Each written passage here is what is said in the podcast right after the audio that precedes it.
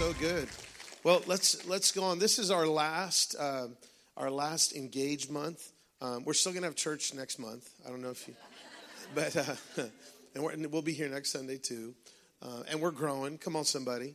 And, and we're going to keep moving forward with what God has commissioned us. And today we're going to talk about uh, engaging ministry and mission. How many of you were here last week? Would you raise your hand up? Quite a few of you were. Um, I, I want to make sure if you weren't here, please go watch it online. We'll probably get it up on our YouTube page and send it out. I think the reason why is because we did some teaching on models of ministry, and, and you need to know what you're part of and how we see leadership.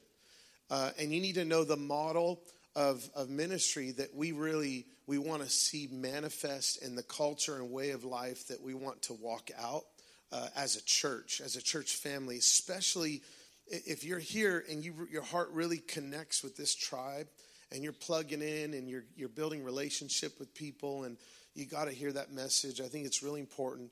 Um, and, and, all month we've just been so blessed and impacted by these great messages my wife and tony um, and, and, then some of the stuff that we talked about last week is just so important i think for for you to know what you're a part of um, and, and, there were some some things that we just went over I think are important, and we're kind of going to just catapult off that. So uh, some of the things I'm going to talk about today are going to be the the foundation of what I shared last week. Some of the stuff is going to be moving into that today. So we're going to talk about ministry mission. I got my slides up here, so uh, we're going to talk about purpose first. How many have ever just said like, "What's my purpose?" Like, what's my calling? God, what have you created me to do? Now, it's interesting because we always have this exterior understanding of purpose and calling. And, and we always want somebody to tell us what to do, don't we?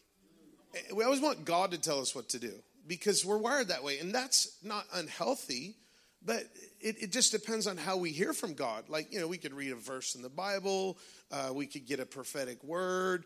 In a lot of cultures, it's like, well, I just need a confirmation. I'm just praying for confirmation so I know my purpose. But you know, that's like one of the last ways uh, or, or the last things, indicators for you to know what you're created to do, like that unique purpose that you have.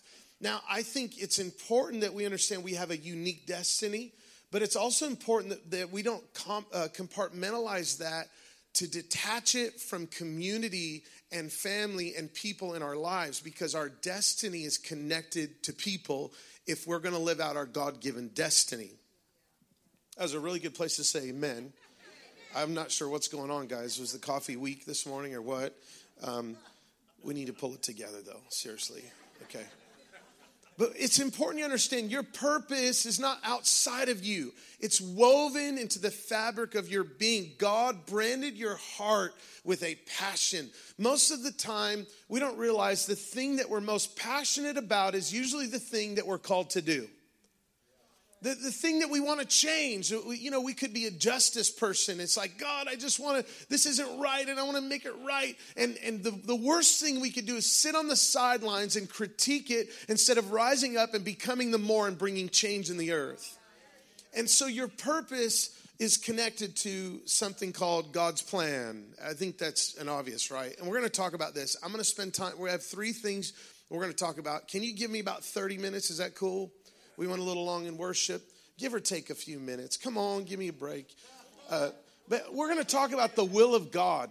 You know, you know, this is such a misunderstood thing. And, and, and we, the reason that not only is it, I think it's taught wrong in a lot of ways, but I think that we see it wrong because you understand if we talk about God's will, we're talking about the will of a person who's the creator. But if we envision our creator a specific way, then we're going to envision his will a specific way. And so, what's important is how you see God and the way he created us. And we're going to talk about God's plan. Let's read some scripture. If you have your Bibles, open up to First Thessalonians, or you can read with us right here. Uh, this is so powerful. This is so profound. It, it says, And we urge you, brothers and sisters, warn those who are idle and disruptive. If the person next to you is idle and disruptive, just gently elbow them. No, I'm kidding. Everyone elbowed the people. That's, man, you guys are judgmental this morning. So Paul's just laying it down for real. He's keeping it real with them. He says, encourage the dis- disheartened, disheartened, uh, help the weak, be patient with everyone. Make sure that nobody pays back wrong for wrong. Well, that's a good Christian integrist thing to do. Amen. That's a good, we could camp out on that for a while. Make sure that nobody pays back wrong for wrong. Christians should be the best forgivers in the world. Man, there was this blog, uh, uh, so powerful. I'm going to share it this week about this, this pastor and his wife that we know in Los Angeles. Their son's rising up in, uh, in ministry, powerful. They're ministering in inner city areas, young Hispanic kid, and he gets, he's at the wrong place at the wrong time, gets, gets shot, and he dies. And this was about three years ago. And, and these pastors wrote a blog or wrote a, an article about the, they went to the courtroom where the, their son's murderer was being tried. And I didn't read the whole thing. My wife was sharing it with me. It was so powerful though. And, and, and they basically wanted, they wanted the guy who murdered their son to know that they forgave them. I mean, that's a, I don't know if I could do that. Like that's, that's hardcore. That's hardcore Christianity right there. And and they they here's what they did. They they played a video. The judge allowed them to do this. So powerful. They played a video of their son preaching in the courtroom. And the guy who murdered him is watching is watching the guy he killed preach the gospel and he's sitting there in tears and his family sitting there in tears and then the parents made sure that they know we forgive you we forgive you. That's powerful. Come on. Make sure that nobody pays back wrong for wrong. Now, listen, he's being tried. That's the state is doing their job. But as a believer, we're called to bring radical forgiveness, even to our enemies. It's a big deal. All right, that's another message. So let me keep reading here. Make sure that nobody pays back wrong for wrong, but always strive to do what is good for each other. Come on, say, to do what is good for each other and for everyone else. And he goes on, he says, Rejoice always, pray continually, give thanks in all circumstances, for this is God's will for you in Christ Jesus. Now, I want you to just let that settle on you for a minute. Paul's teaching, or he's, he's writing this letter, and he says, This is God's will for you in Christ Jesus. This is God's will for you. What's God's will for you? For you to do good and for you to do these things. And then he goes on don't quench the spirit, don't treat prophecies with contempt, but test them all, hold on to what is good, reject every kind of evil. Now, King James says, uh, uh, you know, avoid all appearances of evil. It's a bad translation. He's talking about different kinds of evil. But, but he says here, he tells him stuff to do, and he's like, listen, this is God's will for you. Uh, here's what I want you to understand God's will is not, God's will is not like this uh, fine line that you have to walk, and if you miss it, you're going to hell in a handbasket. Hello? God's will is for you to do good. God's will, here's what I want you to catch it's a state of being. It's not like this. See, the way that we think about God's, our purpose and God's plan and God's will is we think that everything in the future is completely settled. Now, the reason we think that is because we've been taught, our view of God is taught that He exhaustively controls and manipulates everything. And, and you know, and here's what you need to understand is you're not God. I'm not God. And so we have to turn off our desire to be omniscient. And we have to turn off our idea of everything in the future settled. Here's why. What happens is we think of God's will in a deterministic fashion. And instead, now I believe that there are, here's what I want you to catch. There are some things in the future that are that are predestined, you could use that word if you want, or determined or settled. There are some, let me put it this way, there are some things in the future that are certain. Can I hear you say amen? I mean, the physical return of Jesus, certain. Come on, somebody. The church well, well, God will build his church and the gates of Hades will not prevail against it. That's certain.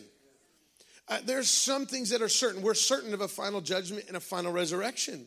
Amen? We're certain of things. But there are some things in the future we should look at not as certain, but as possible. The reason why, if we fall into this deterministic understanding of God's will, this fine line, this idea that it's just this tightrope that we have to walk, my wife has said it before in one of her messages that it's it's like God's will is like this tightrope and we have to balance. And and when we mess up and fall we got to start all the way over again. Well let me try to get back in God's will. I better do God what's your will? And God's like I want you to make good choices. I want you to I want you to love people. I want you to I mean husbands I want you to love your wives you know? Come on. Uh, fathers I want you to love your children. I want you to love your family. This is God's will. And so Paul is clearly saying God's will is doing good and it's a state of being, not some fine line you have to walk. So we should see the future. Now, this is tough for us because we've brought ourselves into this false sense of comfort thinking if everything's settled, then it's easier for me to think I can trust God because He's sovereign. Well, really, what we're saying though is God's sovereign the way I want Him to be sovereign, not the way He's really sovereign, because God's sovereignty means He can do what He wants to do. And if he wants to not predetermine everything in the future, he can do that because he's God. Hello?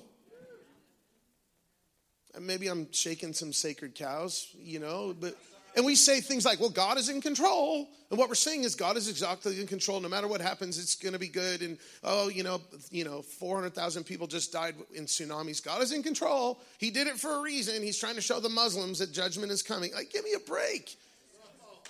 Hello? God's plan is listen, the future is not exhaustively settled or certain.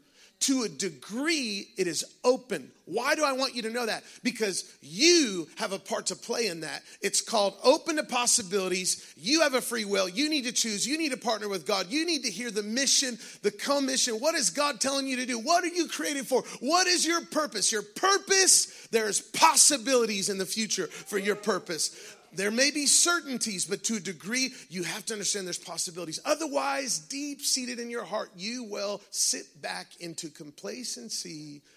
And the reason that we're called to do, the reason we're called to pray, the reason we're called to uh, release the kingdom of God in the earth is because we have a responsibility.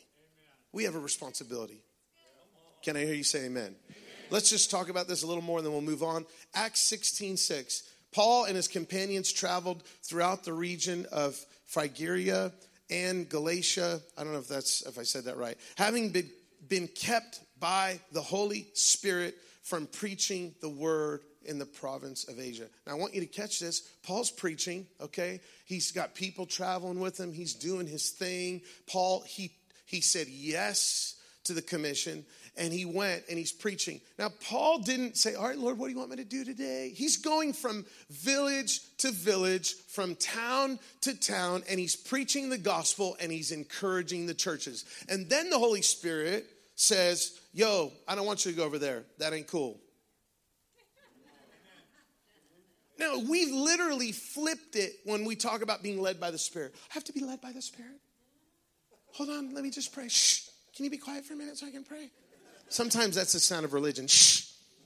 Shh. So sometimes, sometimes, not all the time. Sometimes, you know, you, you know, yeah, glory. And, and yeah, sometimes there's time to be quiet, but sometimes like, shh, I just need to pray. And, and it's like we, we have this thing like, okay, God, do you want me to wear the blue pants or the red pants? Because I know. And listen, if you're if you do this, I, I love you. God bless you. But not, we don't have to spiritualize everything. Hello. Like, okay, God, do you want me to chew juicy fruit or should I chew bubble gum today? Like Hubba Bubba. Isn't that a bubble gum? I don't know if it is. And, you know, it's like we've, we've over spiritualized everything. That's not this. Paul's saying, listen, to be led by the Spirit is to say yes, to go. We know what we're supposed to do. Paul was being responsible, but then the Holy Spirit said, I don't want you to do that. See, the way we look at it is we wait for one thing for God to tell us to do instead of to do the one thing He said to do, which means do many things. And then if God comes in and says, don't do that one thing of the many things, that's being led by the Spirit. Hello? I remember one time we are in a prayer meeting and someone's like, telling you know he's like we're doing an outreach and he's like you know and if uh, if you don't feel led by the spirit just go get some fish weights and put it in your pocket and feel some lead you know i'm like i like that there's christians that just need to feel led just feel, I, I just don't feel led to serve. then you're not doing your Christ like duty in the earth. You know, there's this narcissistic spirit in Christianity. We just got to kill it. Hello? Well, I just don't feel involved. That's because everyone is serving but you. Hello? My Lord, I could drop the mic and walk away, but I got more to say. Well, I just don't feel involved. And that's because you're in a culture of loving and serving and you're still offended and you won't rise up and, and give of yourself. You want to take, take, take, take, take. But that God, God is calling us to serve, to love, to be self giving and other centered, not selfish. Man, this church is anointed this morning. Woo, I can feel the anointing from you just saying, holla. So, Paul, listen, here's catch it. Paul's doing what God created him to do, and then there's a little roadblock, and, and God steers him another direction. You ready? Catch this. You can't steer a parked car, y'all. And notice I got a, an M5 up here. So much glory on this car. I feel like Vanna White.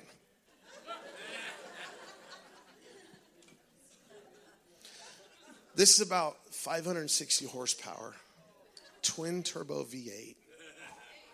Come on, somebody. That's a car right there. Probably doesn't get good gas mileage. Who cares? It's really fast and amazing. How many know you can't steer a parked car? If you're not moving, God can't steer you. He said, Go and you have permission to go. I want you to look at the person next to you with passion and don't have a conversation with them and say, You have permission to go. Come on, you have permission to do what I said, don't have a conversation with them. It's so disobedient. You have permission to go, and you can't steer a parked car. God wants us to go. Come on, I was talking to Jeff this morning, and he's like, I want to, he wants to go uh, on a mission trip with Harold, and he wants to go to South Africa. It's in his heart. God wired him for evangelism. I love that, bro. You know, we need to get, that needs to rub off on us so that we're, we're always in the go mentality. Like there's people that need to hear the gospel. There's people that need love. There's people, we're called to shine as lights in the world. And that's part of our purpose and God's plan is for us to carry the call and to run with that vision. Can I hear you say amen? amen. I want to talk about this just a little more. Okay, so God's plan is not a tightrope, it's a tapestry. And you know, it, it, takes more of a sovereign God to weep, uh, to, to weave a wrong decision from a free agent like us into his plan. He, how many know he can take broken things and make them beautiful? And sometimes we're better than we were before our mistakes because we, we are humble. Amen. That's called enforced humility, right?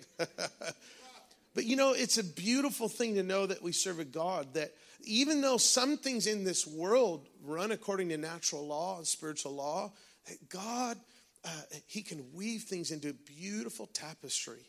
A beautiful tapestry. His will is not this narrow, fine line, it's a beautiful tapestry. And we have to know Him and we have to partner with Him.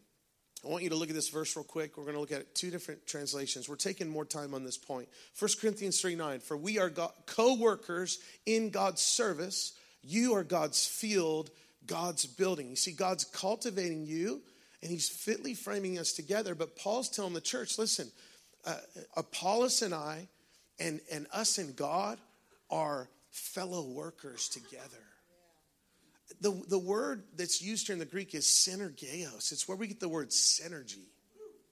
You, there is a, listen, there is a synergistic relationship between you and God and community to carry out his will in the earth. God has always been looking for covenant partners. He wants relationship with you and he wants you to carry out his heart and do his will in the earth. Let's look at it in the Amplified. Isn't that good? For we are fellow workmen, joint promoters, laborers together with and for God. So Paul's not just talking about him and Apollos, his partner, but he's talking about their partnership with God, their synergy with the kingdom, their synergy with God, and their synergy with, with one another. And they're releasing and carrying out God's work. And God is building something and God is cultivating something. But that requires a partnership. God chose to do it that way. God chose to do it that way. Amen. You are God's garden and vineyard and field under cultivation. Isn't that good? You are God's building. Amen. Now let's talk about uh, point two here. Your ministry. Oh, your ministry. Anyone have a ministry website? ZachWexler.com. No, I'm just. You know, we've done this thing with ministry though, and it's like we've exalted. Oh, I, well, I, I got to, you know, take an offering for my ministry, and it's like we. It's it, it's just it's another reason to make ourselves feel good because our whole identity is wrapped up in our gift or our ability. And, and there's this understanding of ministry I want you to capture. We're not going to spend too much time on this one, but this is powerful. Okay, ministry is loving and serving people and last week we talked a little bit about this about the different models and ministry is not like if someone's a minister you think oh they're a minister. They need to be served and honored. No they are a servant. In the kingdom of god authority and control are not synonymous. In the kingdom of god the greater the authority the greater the humility and servanthood jesus revealed it in john 13 he says this is what leadership looks like god incarnate says, This is what I want you to do. This is the model I'm leaving you. And he washed all the disciples' feet. He took the lowest place of a servant, and that included Judas. Hallelujah. Even washing our enemies' feet, people that he knew he was going to betray him. God knew what was in his heart. And, and it's important that we understand ministry is, is serving and is loving and is walking in humility to, to see somebody else blessed you know, yesterday we're praying for people, and, and our guest Abner is praying for people, people that lead and serve in our body. And, uh, and John Sprick comes up. He's like, This is amazing. And he's looking at me and he's encouraging me. He says, Look what God's doing. He's like, Look at this community. Like, we're surrounding everyone, waiting to hear a good word that they're going to get, and we're rejoicing with their word. That's our culture. It's not like we're, I want the best word. I want a, I want a word that I'm going to the nations and I'm going to have a million person ministry and I'm going to preach in stadiums. But we're literally surrounding these people because we love people, because we're learning to love people. But we're surrounding them and we're cheering them on, them on in their destiny. And we're, and we're not waiting for a word for us, but we're like God. And we're literally going from person to person.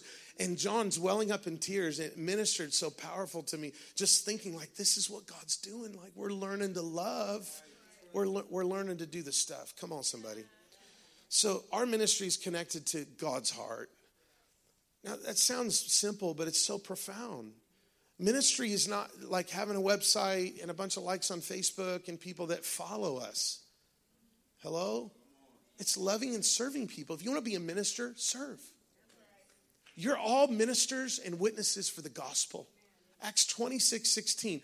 Paul on the road to Emmaus encounters God, and God says, I have appeared to you for this purpose to, to make you a minister and a witness of the things you've seen and the things I will yet reveal to you. Come on. It says to turn them from the power of Satan to God, to turn them from darkness to light. You are a minister and a witness of the gospel. And your ministry is to love and serve, but it's to take on the heart of God. Look at this scripture, it's so powerful. Matthew 9, one of my favorite parts of the, I say that about every scripture. I literally, oh, so oh, it's my favorite. It really is. I, I have these, there's these hot spots in the scripture. I keep going back to, and I love. Jesus went through all the towns and villages, teaching in their synagogues, proclaiming the good news of the kingdom, of the, of the reign of God, the reign of his love, the reign of the Father. And he healed every disease and sickness. Come on. He healed every disease and sickness. When he saw the crowds, he had compassion on them because they were harassed and helpless, like sheep without a shepherd. Then he said to his disciples, The harvest is plentiful, but the workers are few. Ask the Lord of the harvest, therefore, to send out workers into his harvest field. Can you say amen? Here, here's what happened Jesus, before he sent out the disciples, not only did he say, Man, look, look at the harvest, it's ripe he actually showed them his heart. He, he, a, a true leader will always show indeed what, what the, the disciplee is created for. Like, you know, it's not just like, well, here's what you need to do. You need to read the Bible and you need to learn verses. And no, like, hey, let's go love somebody today. Like, let's go feed a homeless person. Let's, let's go out and, and pray for healing for somebody. Let's I want you to come with me. We're gonna visit this person. Come on, somebody. We're gonna visit him. And and and, and Jesus is like, move with compassion as he sees the multitude. So there's a powerful connection here with the revealing of the heart of Jesus and then his disciples seeing the heart of Jesus and saying, I want that fire. And that fire catches blaze in their hearts, then they see things differently. You see, when your heart changes, your vision changes, your perspective changes. And ministry is taking on God's heart and God's vision. Can I hear you say amen? Ministry is taking on his heart. What does that mean? His desires, his will, his intentions. And then we begin to see like him. There's connections with the heart and the eyes all throughout scripture. You know, when Jesus says things like, you know, if, if a man looks at a woman with lust in his eye, he's committed adultery in his heart. We have this idea that, oh, God knows all of our thoughts. So as soon as we do it, then, oh, it's sin. Well, yeah, that's true, right? But what Jesus was saying was more like this. He's saying, because he's talking about the heart. Later on, he talks about if the eye is if the heart is if the eye is single or good, the whole body is full of light. And, and then he, but he's talking about trusting the Father and that God is good and that He loves us. But I want you to understand something. When Jesus says, like, if you look at a woman with lust in your eye, if a guy looks at a woman with lust in his eye, he's already committed adultery in his heart. He's saying that was already in his heart. That's why it happened. You see, what is what your heart is open to, your eyes uh, will, will, will be drawn to. If your heart is, is open to something, your eyes will gravitate to that, no matter what it is. Hello, good and bad. And so, as we take on the heart of God through our relationship with Him, with our relationship with community, learning to love people, we can, we can see with His eyes and we can do what He's created to do. And that's what ministry is. Hello? Now, if you have a ministry and you have a, that's cool website, all that stuff. We have a website as a church, but I think we've over compartmentalized vision and ministry. Even in church vision, it's like, well, you're here, you need to understand the vision of Encounter Church Las Vegas. You know, through relationship and through uh, connection, your vision becomes a part of our vision. It becomes our vision. And our vision, here's what I want you to catch with this point, becomes his vision. A good vision of a church is, is a church that sees like he sees. That's the vision of our church. Well, that sounds really simple. No, that's very profound. We want to see like the Father sees. We want to see our city like the Father sees. It's not Sin City, it's Revival City. It's Grace City because God loves this city. We're, we're seeing, we're getting the Father's heart and we're seeing with his eyes. That's ministry. What is ministry? Taking on God's heart for a service or a work in the earth. Ministry is taking on God's heart for holla. Come on, somebody. you can't do that, sis. It just throws me for a loop. Uh, thirdly, let's move on to the next point here. Praise God. Your light. How many know Jesus says, You are the light of the world? What does that mean? Well, I want to shine, so I'm going to do all these good works and, and I want to do good things and look like a perfect robot. So when I go to work, everyone looks at me and says, I want to be a Christian too. I don't know where that voice came from, but what does it mean to shine? What does it mean to shine? Well, let's shine. You know, this little light of mine. Come on, somebody. I'm gonna let it shine. Sound like the cowardly lion for a minute. What does it mean to shine? What does it mean to shine? What it means to shine is we, we connect it to the revelation of who God is. Let's read these scriptures. 1 Thessalonians 5 5. You are all children of the light and children of the day. We do not belong to the night or the darkness. If you work graveyard, you need to get saved. No, I'm just playing. Oops, I went too far. I'm totally joking. Dang it. Okay, here we go. Ephesians 5 8. For you were once darkness, but now you are light in the Lord. Live as children of light. You shining and being the light of the world is all based on the revelation of who God is. Now, I'm going to connect this so you're going to get it. This is powerful. Look at this verse here. Therefore, do not let anyone judge you by what you eat or drink or regard to a religious festival, a new moon celebration, or Sabbath. So, Paul's contrasting the old covenant okay? The old covenant, the Mosaic covenant, and then with the new covenant that we have in Christ. And he says, These are a shadow of the things to come. The reality, say the reality, however, is found in Christ. In other words, Christ is the reality, but the shadow was all that other stuff, the old covenant. See what happens when we, we try to shine as lights, but we're not reflecting the light of who God really is. We're still trying to dissect the shadow. There's a lot of atheists out there because they'll read Leviticus and think it's applicable today because of fundamental Christianity. Now, this is important that you get what I'm about to say. Jesus is the perfect revelation of God. Every authoritative and inspired word of the scripture points to Jesus, the eternal word of God. Jesus, God incarnate. Read this with me. In the past, okay, in the shadow, in the old covenant, in the past, the author of Hebrews is saying, God spoke to our ancestors through the prophets at many times and in various ways. So the, the all the prophets all the time they prophesied of the Messiah. They, it all pointed to him, okay? And you see in scripture there's a progressive revelation of God. God stops human sacrifice. They want a religion. They want an ark like the other religions. And God says, You can have that. And He says, This is how I want you to do it. And, and so, and if you study scripture with a historical, contextual understanding, this, this is a lot easier to understand this stuff. And then, so he says, in the past, this is the way God spoke, but it all pointed to someone else. He says, but in these last days, now this was written 2,000 years ago, in these last days, he says, that's just an eschatology nugget for you. He has spoken to us by his Son whom he appointed heir of all things, and through whom also he made the universe. Wow. Kids are having fun over there. Verse 3 this is what I want you to catch. The Son is the radiance of God's glory and the exact representation of his being, sustaining all things by his powerful word. After he had provided purification for sins, he sat down at the right hand of the majesty uh, in heaven. Come on. Jesus is the perfect revelation of God. Why am I telling you this? Because we need to represent who God is, but that also means we need to represent who God is, revealing the Father's love. Jesus came. Now, this connects to our purpose, okay? This is our mission, our ministry. Jesus came to reveal the heart of the Father.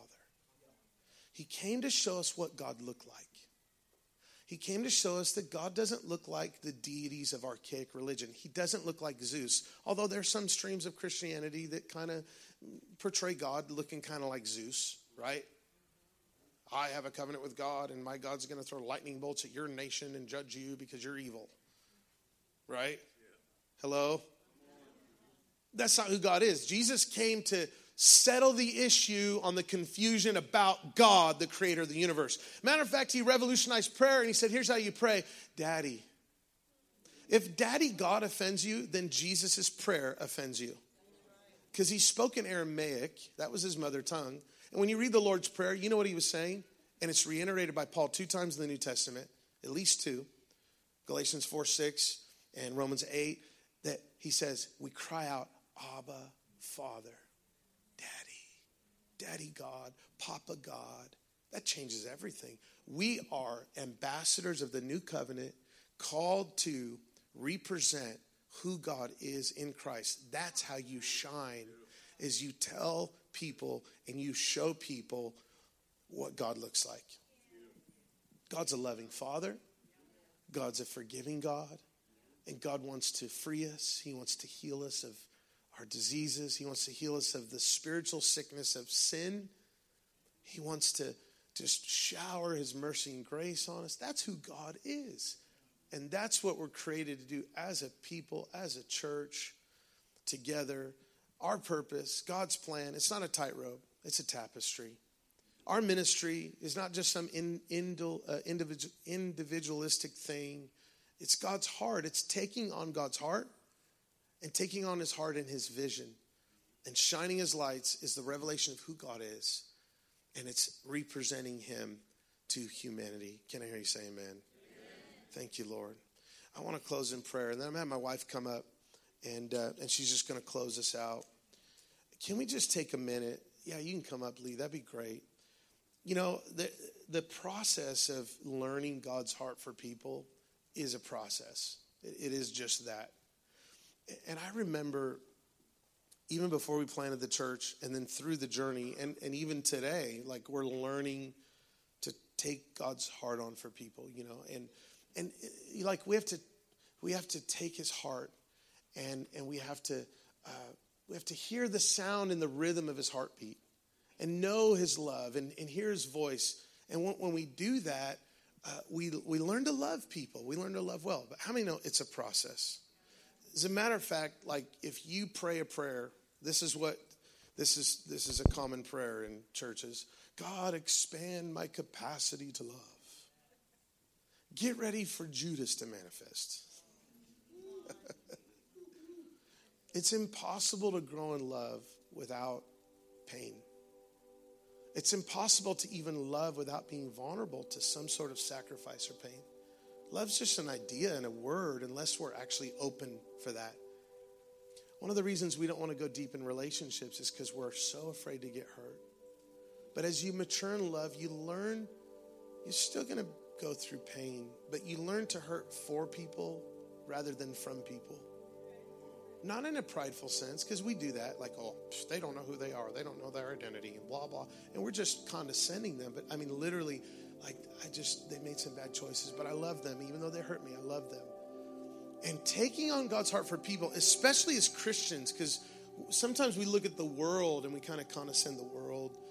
But I, I want to encourage you right now. Let's can we take just a moment and pray a prayer that we could take on God's heart so that we can we can walk in his purpose and his will, which is to do good, to love.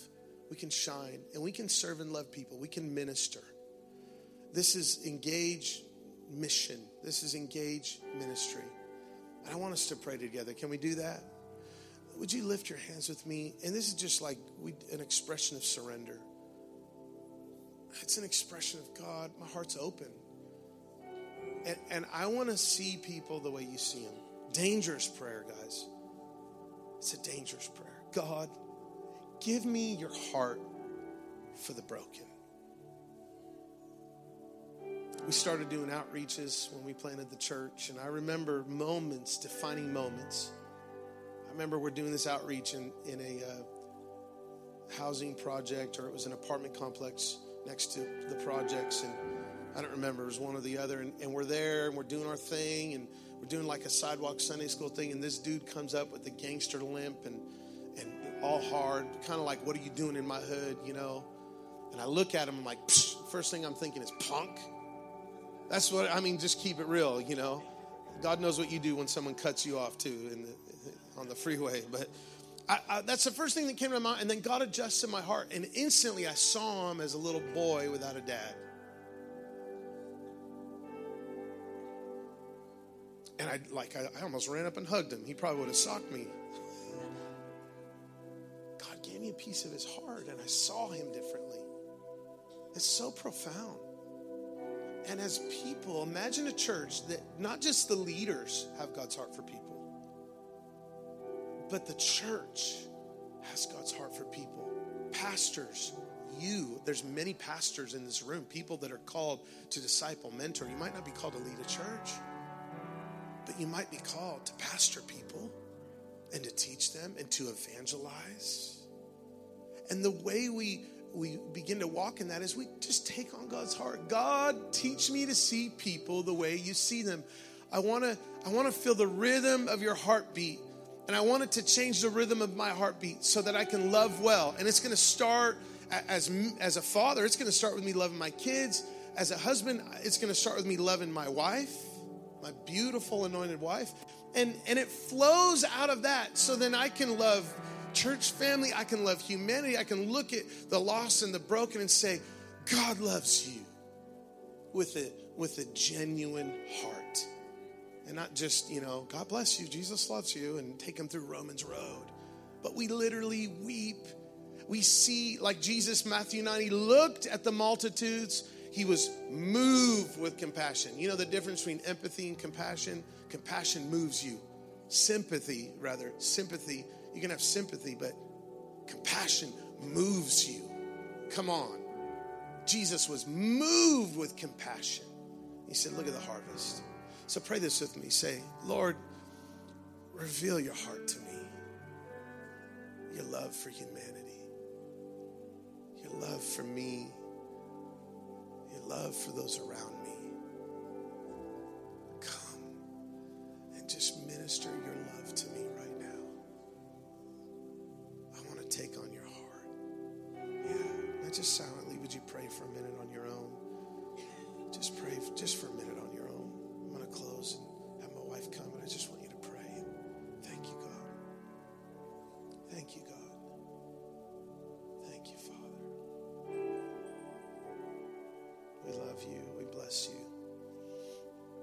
Holy Spirit, our hearts are open.